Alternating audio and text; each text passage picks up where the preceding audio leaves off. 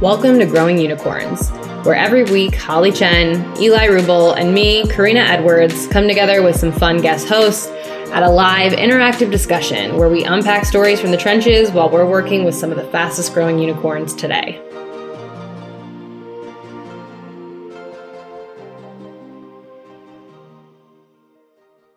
Happy well, Tuesday.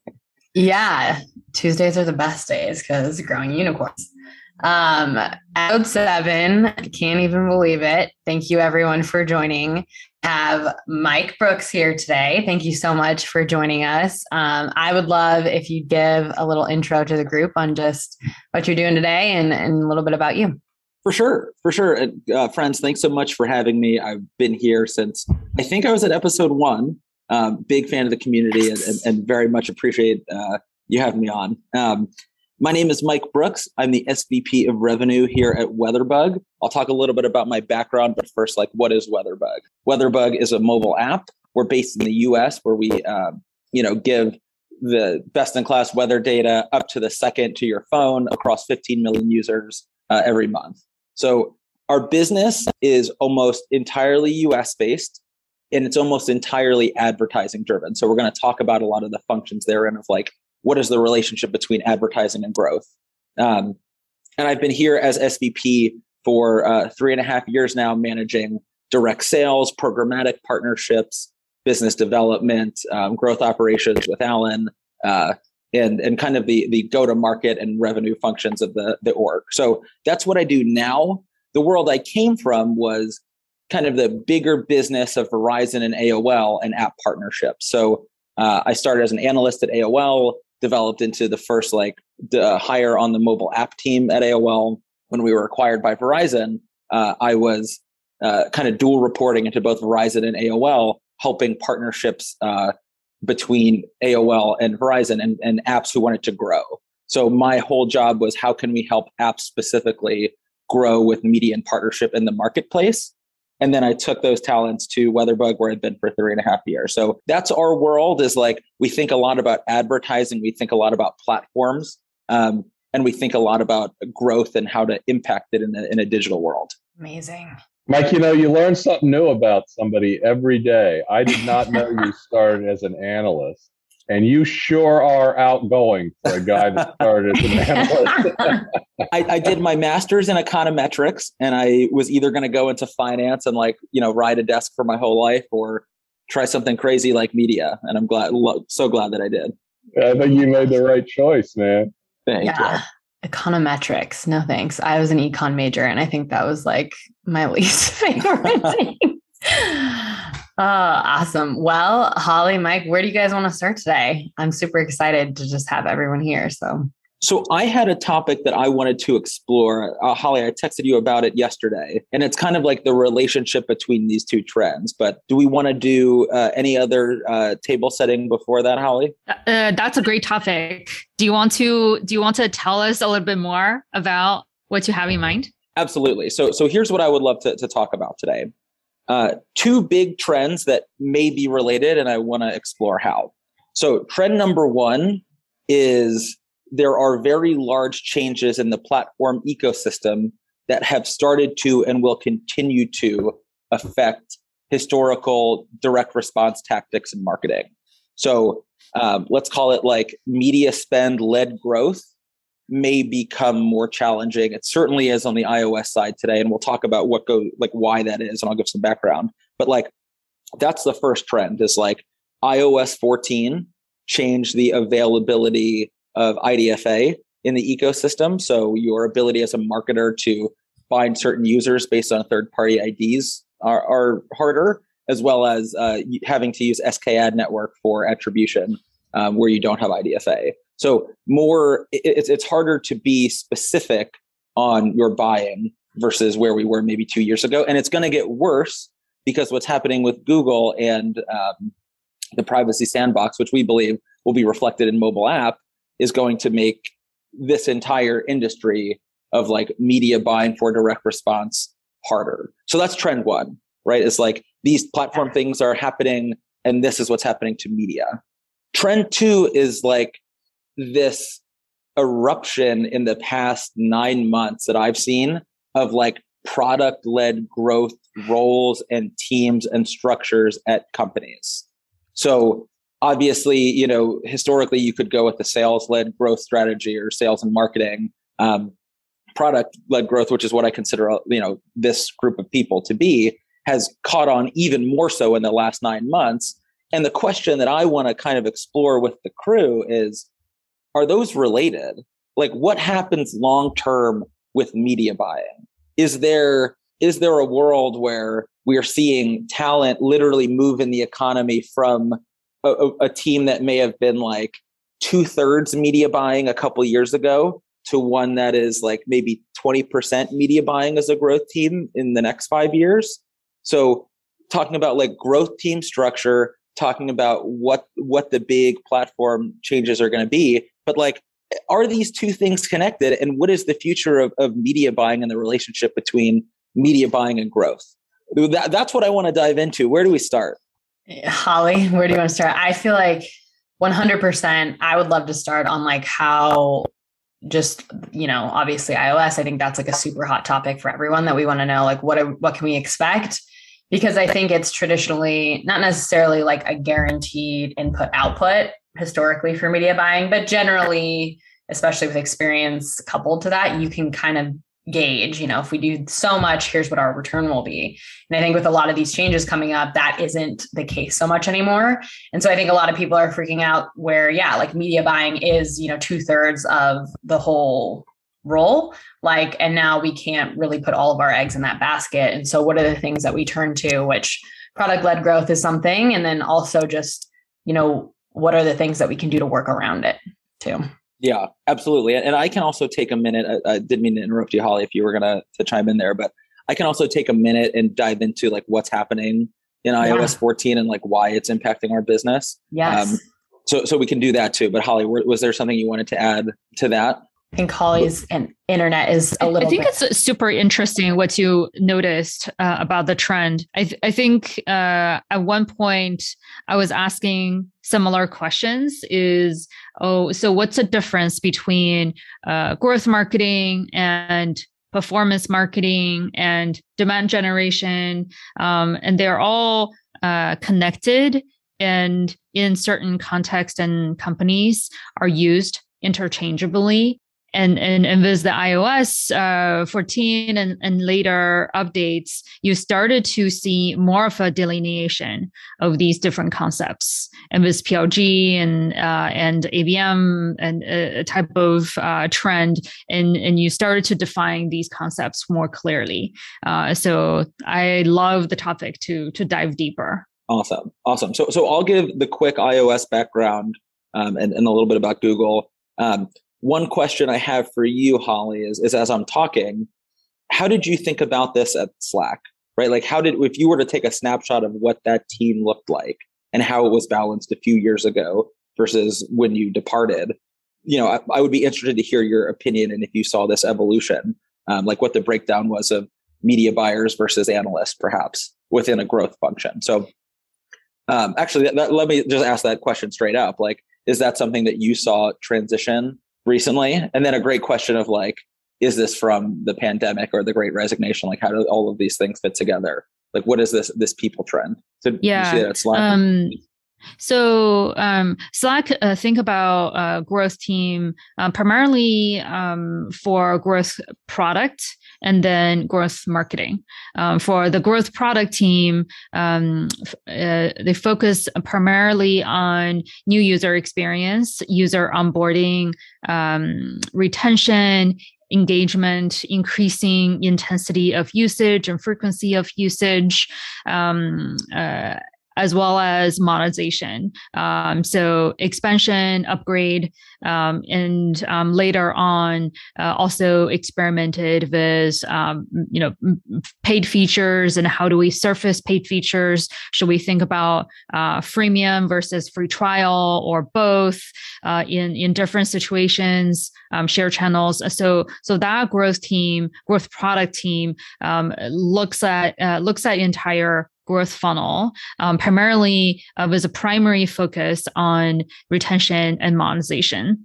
Uh, for the growth marketing team, um, uh, I'd say growth marketing team primarily think about acquisition by the uh, performance marketing team, uh, which uses primarily paid uh, paid media as well as SEO and website optimization.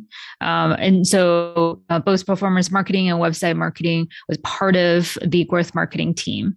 Um, and the growth marketing team also um, thinks about retention and monetization. And we actually have um, lifecycle product marketing managers on the growth marketing team also uh, think about, uh, also support the growth product team, as well as um, doing research or sending uh, emails for uh, new users um, and support the monetization upgrade uh, uh, functions. I think the Slack growth team um, is probably one example of um, what I would imagine a full growth team should look like, uh, with both product team and marketing team thinking about the entire life cycle uh, with a slightly different uh, focus.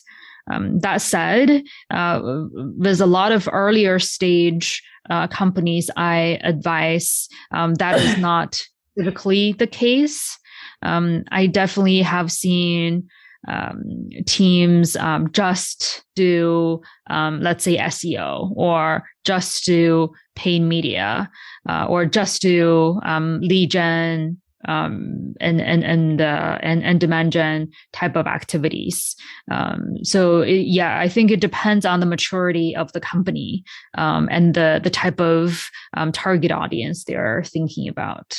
Awesome, awesome, thank you. And, and and I think after, uh, a little bit later, we'll talk about how we structure the growth team at Weatherbug, and we're privileged to have two of the three of them on the call. So, uh, you know, we're uh, this the team was zero two years ago to today having a couple different appendages. So, would love to to talk through that piece a little bit um, once we get through the like what's going on with iOS story, right? Yeah. So, like, are we at that mm-hmm. portion of the of yeah. the, the, story today? Okay.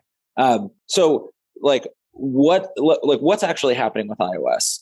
In June of 2020, WWDC, Apple announced with iOS 14 last year again that uh, this new framework called App Tracking Transparency. That's like the meat of it. And we'll talk about some other things, but mostly it's this idea of ATT. So ATT is a new framework that is opt-in that governs the idea of tracking within the iOS app ecosystem. So tracking is defined as sharing data between two companies. And if you want to do that, you need consent.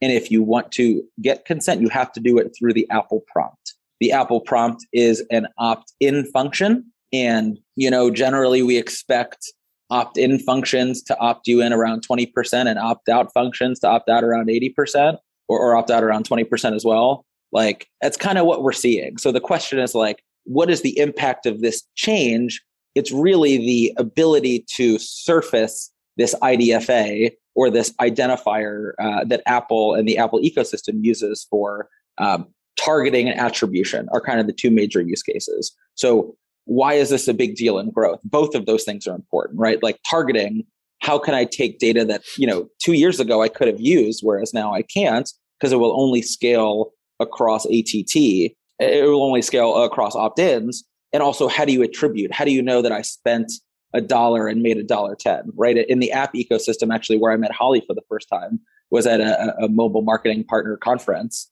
um, that entire world is kind of a question mark now without the input of the device id so the the technical function is ios 14 took out the idfa by making it opt-in so you know, WeatherBug's numbers are, you know, we'll say in the 25% range is what kind of what we expected of being opted in. Um, and that has been, uh, that has been the story. So like, that's the growth side. If you think about WeatherBug as an advertising business, we make money from those targeted ads coming onto our site. Yeah. So if, if you know 85% of our users or 75% of our users can't be targeted that way we lose out that upside and we, we've seen that we've, we've lost out already since you know, it really became bigger like July 1st of this year. but yeah. the revenue impact we expected on the iOS CPM monetization has happened. Yeah. So it's it's it's a crazy story what's happened in iOS and and we, again we'll get into like what what's around it but but it's been absolutely wild. Yeah. My perspective on this is much like honestly coming more from like a digital marketing, performance marketing and like demand gen background is the real like you said the real issue is the tracking and attribution that this brings to light. And so obviously knowing that like advertising is part of your service at Weatherbug, um, I wonder how many people are pulling out. So let's say I've been a Weatherbug partner for the last five years. Um, I've always seen great success, great return from using your ad- advertising outlets. I want to be a partner, but now that I can't track it, I'm pulling out, like not spending, right? And so I think in some ways, and this is probably like all growth marketers out there are like cringy right now, but at what point does this really change marketing, right? Like, because if you know that something has worked, are you going to just stop doing it because now you can't prove that it's working? Um, and I think that's honestly going to end up making us all better marketers at the end because, you know, yeah.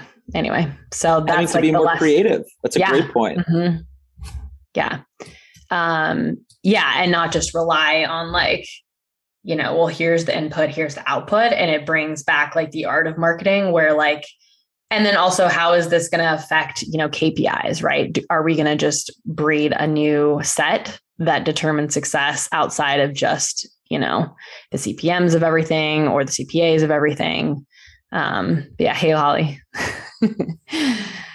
Sorry, I, I just moved to a new Airbnb and my internet is not uh, is a little bit choppy today. Um, totally fine. Fingers crossed. you see me okay? You're sideways. Yes. I'm sideways. You're great, Holly, but you're sideways. There you go. Perfect. the angle yes. is fantastic. right. Yeah. Um, um, so, so Korina, one, one point I wanted to add there is yeah. like we saw this in the short term. Like even though we saw the CPMS and the demand run away a little bit from iOS. In the short term, it did come to Android.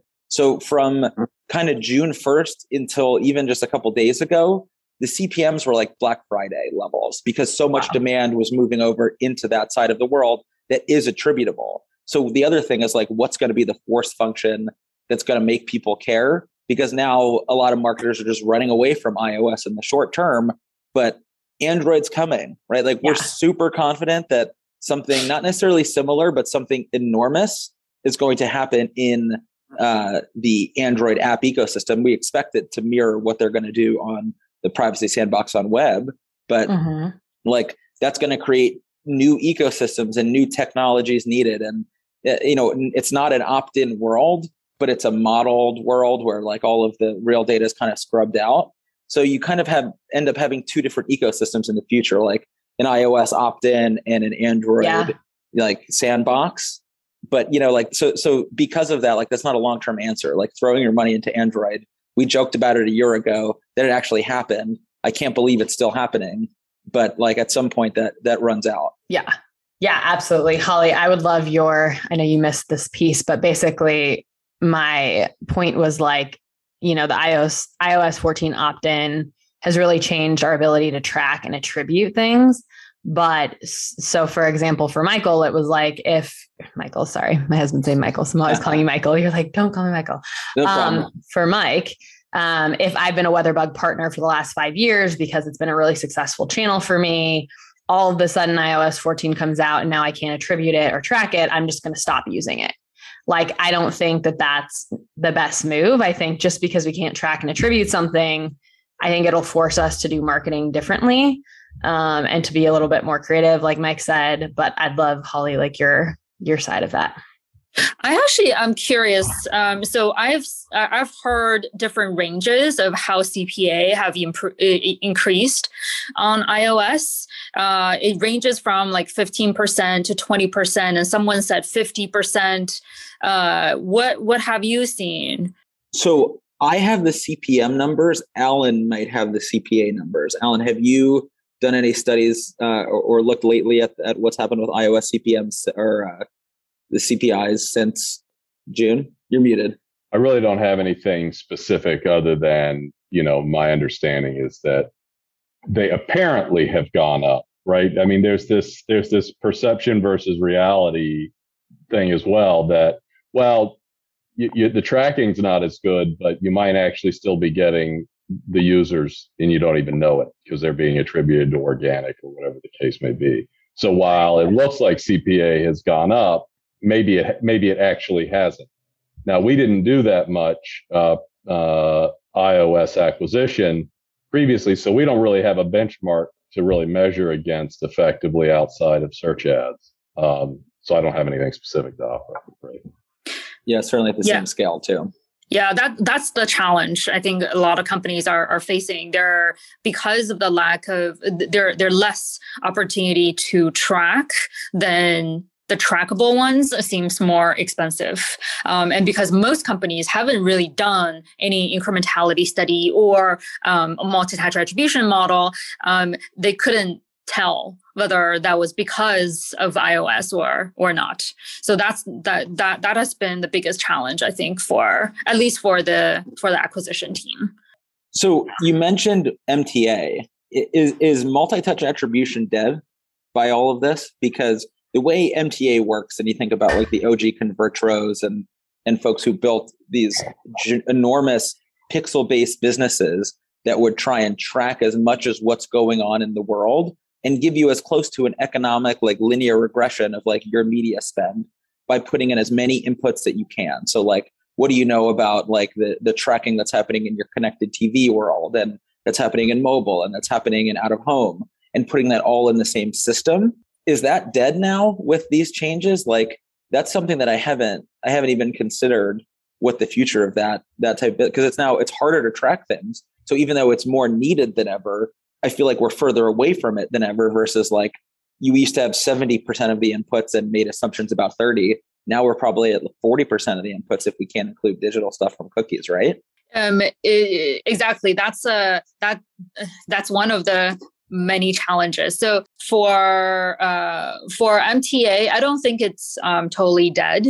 Um, you can still track um, a, a, bunch of the stuff, um, especially if you are in the uh, in the Google ecosystem, or um, if you have uh, the um, uh, uh, like ad server to like you know if you serve up your floodlight tags, you can still track a lot of your programmatic display um, impressions. You can still stitch um, a lot of the things together, and because Google is such a big player, uh, and you know like the if the the the, the impressions are served through um, the um, the Google Campaign Manager, Ad Server, etc. You can still track a lot of the things. Uh, Facebook has always been a challenge to stitch together. Um, it was never like we weren't able to do impression level um, attribution anyways a few years ago, uh, but um, click level um, if you use that you can still you can still use it. Um, so i think um, more of the attribution besides the uh, the google uh, like impression level uh, uh floodlight tracking um, a lot of the attribution is click based uh, now. Um, uh, and uh, that that is harder, um, but uh, you can um, if that uh, that user um, have signed up um, afterwards, you can still use their email address or other um, other identifier to stitch things together. Uh, that that requires higher level of um, data analytics ability to to do that stitching. Um, so yeah that's the i think that's the point where um, data scientists are becoming more and more popular important critical uh, and, and good data scientists can can do a lot of the the, the, the work for for the team. Yeah absolutely. And, and one thing i wanted to, to piggyback off of there is you talked about like the idea of stitching together. I want to call it natalie's question yeah. Uh, and this may be a little bit technical, but it's about in the attribution world, can attribution be done independently from ad ID using an attribution platform ID? Natalie, to, to be more specific, are we talking about like a Kochava produced ID? Or are we talking about like self attributing networks within Facebook, Google, Snapchat, etc. Uh, Kochava in this example, so I can see that it, it can be done. But it's not solve, uh, it's not solving the performance marketing agency issues with uh, targeting, solves for advertiser. So I would I would push a little bit there and and and say that I wonder how much of that is based on probabilistic IDs, which I don't know what the long term uh, opportunity is there. And this is a, a conversation we as a team uh, have to have with Kochava and the greater industry. But I don't know if they're going to be able to provide as much help as they think they are because as soon as we talk about Facebook or Google or Apple you working with our data it start as a, and they're the publisher it starts to cross that line where it becomes tracking and I don't think that um, mm. I, I, don't necessarily think that the MMPs creating an ID, and depending on what goes in it, but it's most likely revolved around fingerprinting, which in in the past is what they used ex- instead of a device ID. I don't know. I don't know if that's a sustainable answer yet. Like Kochava may sell it as one, and AppsFlyer and the and the whole squad might. Um, but I, I would push back on like that selling prop that's being uh, brought uh, and that's being brought to me too. But I challenge it a little bit as to like what's the role of like like can an ID really get around it even for attribution? I'm I'm very skeptical. It seems like you thinking that this approach might violate what the IS Apple wants to achieve with ATT. Correct. Correct. There's like an attribution loophole, but it's not advertising attribution. So in maybe they're going for that route, but otherwise I think it's um, you know, it's still early days and that product will evolve, to put it nicely. Um, I also think a good like cross section, and of course, I'll always bring it back to like the abstract view of this has to do with like a maturity within the org too. So I think Holly, where like data science are a fact data scientists are an option. Or like even having like delineation between growth marketing and performance marketing and even demand gen is much more of like a mature org. I think this is really also like a big question for some of the earlier stage companies because their orgs aren't as matured and they don't have as much money to play around with. And so there's this question of like, we want to get into this market, we want to do some paid and drive some of the acquisition through that, but we not may may not be able to either, you know, because of this obstacle or just because we don't have the team um, to support that type of attribution. Mm-hmm. Like it really is more of a blind play. But I don't think that that means that that's not something that people should be doing. I think there's a lot of opportunity in there because how many people are going to shy away from the channels they can't attribute to, which to Alan's point, like the CPA might on paper be high, but is it actually going to be lower because there's less people, you know, bidding? Yeah, I typically recommend MTA if you only when you reach a certain spend level. Okay. If you are only spending, you know, 100k or whatever, like then that that's not worth it. Yeah. Uh, of the effort of the like yeah. uh, yeah, like your volume it just not justify the um the, the the thing and you can you can you know like you already have all those ad blockers and you know there's a bunch of trans, uh, transactions are not attributed uh, correctly and maybe just like take a percentage um, when you actually do give credit to your to your paid media um, I, I would say only after if you are spending like I, I don't know like 500k per month mm-hmm probably is starting to warrant uh, thinking about it. Uh, M- Michael, what, what do you think? So, I, if we're talking about like what the minimum, like the barrier to entry is, I would put it higher. When I think mm-hmm. about the people I've seen most successful deploy MTA, there was a lot of Fortune 100. So I've seen Walmart do it well. I've seen um, historically like big autos do it well. But I think that it's one of those things where it was a luxury in the past, and unless unless a product comes out to make it more accessible i i wonder you know i, I think it's not cheap i wonder uh, I, I would have said it's i would say like 20 million a year at least uh, or 2025 like like maybe twice what you were saying for the companies that i've seen really be successful and allocate a couple hundred grand towards just this model of attribution uh, I, I, think it tends to be, per, you know, maybe like a half step behind that. Yeah, mm-hmm. that's interesting. Mm-hmm. Yeah, you also need need that volume to justify uh, doing this. And you have to be spending in all those places, right? You don't need it if you're just doing search. Yeah, like, yeah. you don't have multi, you don't have multi touches. You only have one. Yeah, you have one touch. One touch. yeah. um. So, uh, you know, one of the other, uh, to your point earlier, Holly, about like Google and what are the privileges going to be of the future. One of the undercurrents I wanted to bring up is like the role of first party data. So, you know, what Google can do, it, you still can't use Google data. Google can't do use your data but it can help you bring to market your own data.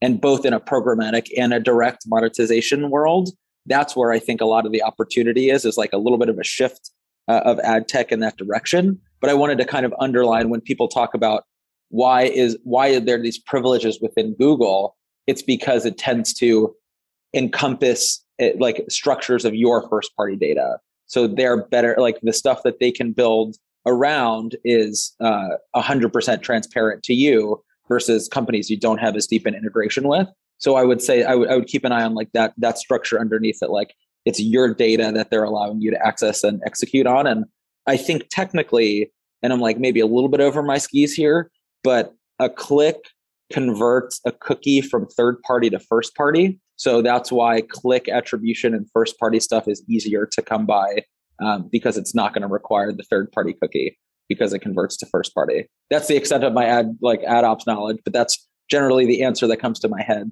uh, at the end of that. Yeah, yeah, because you cookie them in like on your website now. That so they they become the first party. Yeah, mm-hmm. I think so. To one of the questions, and I think Natalie and Mike, this was something you brought up at the beginning, was like, it, are these changes or obstacles going to fuel product led growth? Um, and I actually think yes, but I also think this is going to fuel more like community led growth. Like you see a lot of companies that are like buying, you know, other media companies or they're trying to build some type of media arm within themselves. And you see that even like in B2B side, like whether it's small scale, large scale, but I think finding ways that are community driven to build your own community to get that first party data basically is how people are trying to work around it so I think it'll also build PLG motion, but community led feels like it'll be stronger. Are, are you thinking about like ad tech structures like CVS and Walmart and th- that have been been built up lately when it comes to like community led growth or like build like capitalizing on their audience? Like is that is audience led growth a similar way to think about it? Yeah. And I think my experience is going to be less in like the B2C side, but in smaller scale on the B2B side of things. Like you see people who are trying to build, you know, communities or like Slack communities of these similar, you know, people who are going to be the right audience, but then also potential customers. And like, how do we give so much value, create an audience with value, and then capture first party data to then convert? And I feel like it's much more well received from the customer and buyer journey perspective.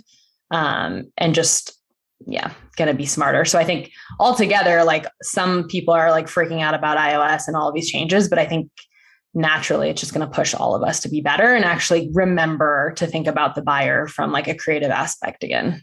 What are some community led uh, growth tactics you've seen companies? Is it like primarily establishing your own like user Slack or like having influencers creating videos or like a content for you what are some of the things you've seen yeah. so uh, the most the easiest and most prominent that i've seen is the slack community and the way that they build that is they either bring you know like a couple of their customers to be a part of that community plus some you know evangelists in the space and then influencers. And then you just distribute value like there are events or there are conversations that are happening that are valuable to the audience. Um, so that's one way. Another way i've seen it happen is through yeah like the creating like a library of either videos or tools or a learning you know portal or like modules right so creating a library of, you know, here are master classes or here are videos on how to make you better at your job or whatever, you know, it's dependent on the audience or, you know, the prospect customer. And it's all free. I think it goes back to like the ungating your content model, but just in a dis- different distribution tactic. I know I know a couple folks on the call have a connection here, but as you're you're talking, that sounds kind of like Miro. Is this something that you think Miro is doing a good job of? Nat- Natalie, I think about you know the way that you've been able to engage in that community. Is that a good example to think of a company that's doing that well? Yeah, it's a good story. Um, Elena, who was a, a regional growth uh, person with Miro, uh, she shared, you know, the product-led loops that they were thinking in terms of going from B2C to B2B space. And at the point when she left, uh, they started doing the community-based uh, program. And I was the first um, witness of that. So the original uh, approach was let's have a network of influencers. Let's find influencers first and let's engage them. So they built a micro community and we will incentivize the influencers to stick with the Miro brand. Now they expanded the network in the past few years and they able to expand the marketing team only focusing on the community aspects. Uh, they started with one. Now we have five. They have five and they restructured the network of influencers to further incentivize the influencers to build a broader network. This also brings, yeah, like segues perfectly into like, especially in the, you know, influencer marketing and the B2C space is like tried and true. And like seeing that sift into the B2B space in some ways, um, I think is just starting out and people are just figuring out how to incorporate that as almost like a new channel but yeah, Holly, interested to see. I know you have a lot of like influencer experience. I, I think the user the user focused community is interesting especially like mike you were you were talking about plg right? So like uh, because plg is so focused on end user so the end user community is almost uh, a requirement uh, to have. The the challenge a lot of people have is okay we have a slack community but like well, how do we how do we measure the impact? Uh, mm-hmm. Coming back, you know, to some kind of uh, attribution model. Okay, like we we have these people talking. You know, we like sometimes need to invest in a community manager, like uh, until like the community can can self sustain. And you still need to like uh, mod- uh, moderate um, to to a large extent and, and organize events. Um, and some of these community are more engagement focused. It's like people who've already signed up. Um, and uh, how much do you? Yeah, like how how how do you use the community to like for is it for acquisition as well or is it primarily for engagement um, and how yeah so like I, I think user community is probably primarily for engagement um, and uh, if it's a more of an influencer program, uh, you know, like the PartnerStack of the world, then it's more of an acquisition play. Um, it's yet to be seen how effective that is. Uh, some of these influencers started to get more expensive. Like it reminded me of early days of like YouTube. At, at, the beginnings, like oh, the influencers love to work with brands, and like it's super cheap to to get acquisition from there. But then like like you have to spend, you start to spend hundreds of thousands to work with influencer, if if not like millions, um, and it's getting getting more expensive as well. Um, that said, B two B influencers is uh, uh, is not a huge is not huge yet. So we probably still need more B two B influencers.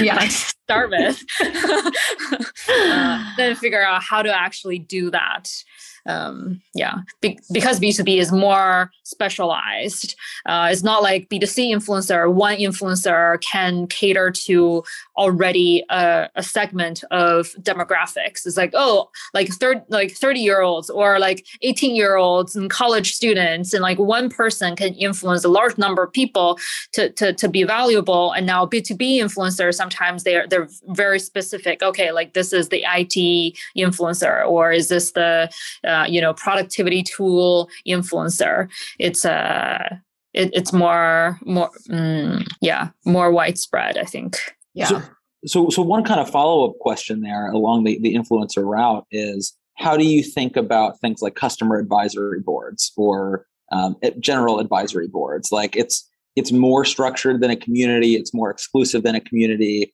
Um, it, it shares a lot of the same. Maybe it's in the same family, and something we've talked about at WeatherBug. You know, Alan, we were talking about that a couple weeks ago. You know, and and we said, hey, maybe that's even a marketing cost, um, which I think it is. How do you think about those and their uh, effectiveness and you know where they rank compared to the other types of executions you could do? I, I'm super curious about that myself. Um, I know more mature companies typically have a, a, more like a customer advisory board, but it's more on the executive level. Uh, mm-hmm. Uh, you know, like uh, CXOs, and and you uh, you organize those like advisory boards uh, versus like a really user focused advisory board. Um, I haven't seen a good example so far. Uh, what what have what have you seen, Korina or Mike? Yeah, I feel like just to echo your same sentiment, I feel like the customer advisory boards that I have experienced have been more at the exec level and feel more helpful if you have a big enterprise motion, because that's where really that type of word of mouth comes into play, right? You want to hear from an, an another enterprise executive that this product is the one for them. Um, so, but I think, yeah, like that is word of mouth is, we all know, like the best channel. And so ways, but it's also the trickiest because it's not a straight line to measure. Um, and you can't always track that, you know, hey, Holly, I had a conversation with you and told you that you should use this product because it's the best and I've had the best experience, right? Because that's all offline. Um, but like like you said, like trying to replicate that at the user level, um, especially for some of these PLG companies, like which almost feels like building a community and your influencers are a combination who are also part of the community alongside the users, right? So it's just like a melting pot of those three segments. Yeah. Uh, the only place I've seen it successful so far is AOL when it wasn't only executives. And it was still senior folks, but it was mm-hmm. also a sales function.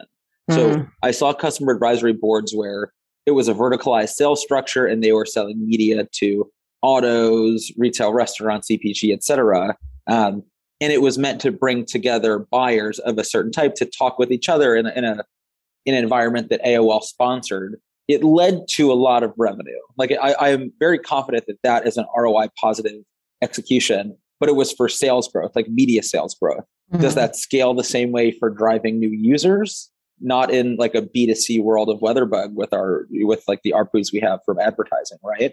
So yeah. it only works in the B2B sales world for us today, or like I think considering it from the B2C, it's, you know, it doesn't scale. Yeah. Yeah, like I've, I've seen like Notion, for example, have the ambassador program or consultant program. Uh, that's uh, like mm, uh, as a reseller or like a try to like uh, it, it borders between like reseller uh, and and there uh, there's another program for for more of a user community. Um, and like Loom, for example, is also working on some like community program. Um, I, I like, and then a couple of other clients are talking about it, are thinking about it, and planning about it. So I think this is one of those things that it's you, you see early signs of uh, user groups and communities. Uh, everyone are trying to figure out how to do it and there's some like new uh, new tools also coming out to uh, to manage that um, we haven't seen like oh, this is the way to do it, sort of like super successful examples uh, just yet. Um, except for, you know, like people talk about Notion, people talk about like Slack community and stuff. Uh, so I think it's still emerging. Um, that that's a really interesting area to invest in. Yeah, and to Natalie's point on the uh, on the chat, um, it is today considered a, pr- a product process. Mm-hmm. So we talk about like how media and marketing teams or and go to market teams are working more with products. I, I agree with you, Natalie. That that's probably a good answer as to like where has this been? It's historically been, you know, I don't want to say siloed in the in the, the product world, but like it kind of has been. It's been a, it's been a, a product objective with potentially opportunity to uh, provide upside in the media go to market world. Yeah. And I think the the differentiation is going to come from like the expected outcome or the goal of the group, right? I think in the product world, the goal is feedback and to make the product better. where so holly to your point like these are people who are already in the product or already engaged i think the community led you know focus is people who aren't even engaged at who aren't even in the product yet and the real outcome is to deliver value right and to show whether you know you're showing how your product is better or just showing how your product knows your audience better right and can deliver that value in whether that's content or product or any of those ways and i think yeah the goal of the group is what changes well said yeah so going back to our original yeah. initial topic, what do you think, uh, Michael? What would be your? Well, well, sorry, I, I, missed the I missed the the transition.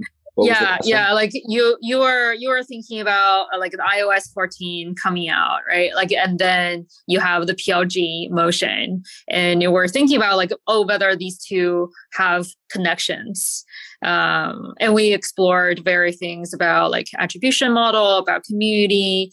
Um, what's your almost like a summary of the the relationship between these two and where where they're going? So I would look at WeatherBug's growth team, where we have two on the product side and one on the revenue and like the media spend side. So it's an entire team of three balance kind of two to one product to like growth marketing, we'll say, although everybody shares responsibility. I'm I'm not a tinfoil hat guy when it comes to iOS, but I think it has has has had a significant impact. I I think that in the future the ratio will only continue to increase in favor of product folks. Like in the future, do I see us with a team of like four media buyers and four product and analysts? No. I think it could be six and two the next time we talk instead of two and one uh, right now. So I think in anticipation of what the world looks like, we have um, started off with a, a two to one ratio. And I think as that continues, Alan's problems become almost unsolvable by himself, right? Like the problems that a growth a growth marketer faces now are a real mixture of owned and operated and like external technical. So I don't think an external growth marketer can be successful without a lot of internal reasoning, support, and analysis. So I only see that ratio going more in favor. So that that's kind of what what I what I would guess um, is we started two to one, and we're gonna only continue more getting heavier on the product side. Um, but to say that it, it's because of iOS, maybe not yet.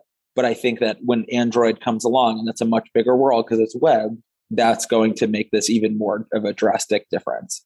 When do you think Google is going to jump on this?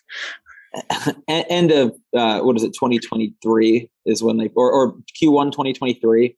I think was what they said. Like they're gonna they're gonna cut it off the end of 2022. So Q1 2023 is the Brave New World. I think they're gonna I think they're gonna cut it off. I think if you if you compare what Google's doing to what Apple did, they've already put in 10 times more effort into making the community ready for a transition. So I already feel more prepared about an Android world that hasn't been announced than an iOS world that we've known for a year and a half now, which is which is kind of an interesting place for us to be. But yeah, that's that's where I'd say that we are. Awesome. All right. I know we're coming up on time, but Holly, do you have one one last question? Uh, one last question. To that extent of having more product folks um, in the in the mi- uh, mix of growth, uh, do you think chief growth officer is going to be a thing? One of the things I have noticed in my business career so far is the closer you are to the generation of the revenue, the more you can help impact a an organization. And you know, I may be biased because I'm a head of revenue, and that's what I like to do. But I think if growth is given revenue responsibilities, then if you're saying you have to grow the company, I think that works. I think if you find a team and say your job is to drive us 2 million installs, the perverse incentives of that world are mind boggling. So mm-hmm. I don't, I don't think that's, I don't think that's the way to do it. Um, but yeah, that, that's mm. what I'd say. Then, then is the chief growth officer de facto chief revenue officer? It depends on. I mean, they, they may be closer to a CMO in some organizations, uh-huh. right? Like I consider it. I think it's by organization. If it includes revenue, sales, go to market, then yes. Otherwise, what's the difference between a CMO and a chief growth officer? maybe if you have a huge brand and you have a lot of like brand defense, but mm-hmm. otherwise, isn't that the role? The role, you know, Holly, as you um, as you take more CMO roles, isn't that the point? Like, it's not hey, come in and defend. It's hey, come in and continue and, and accelerate this growth.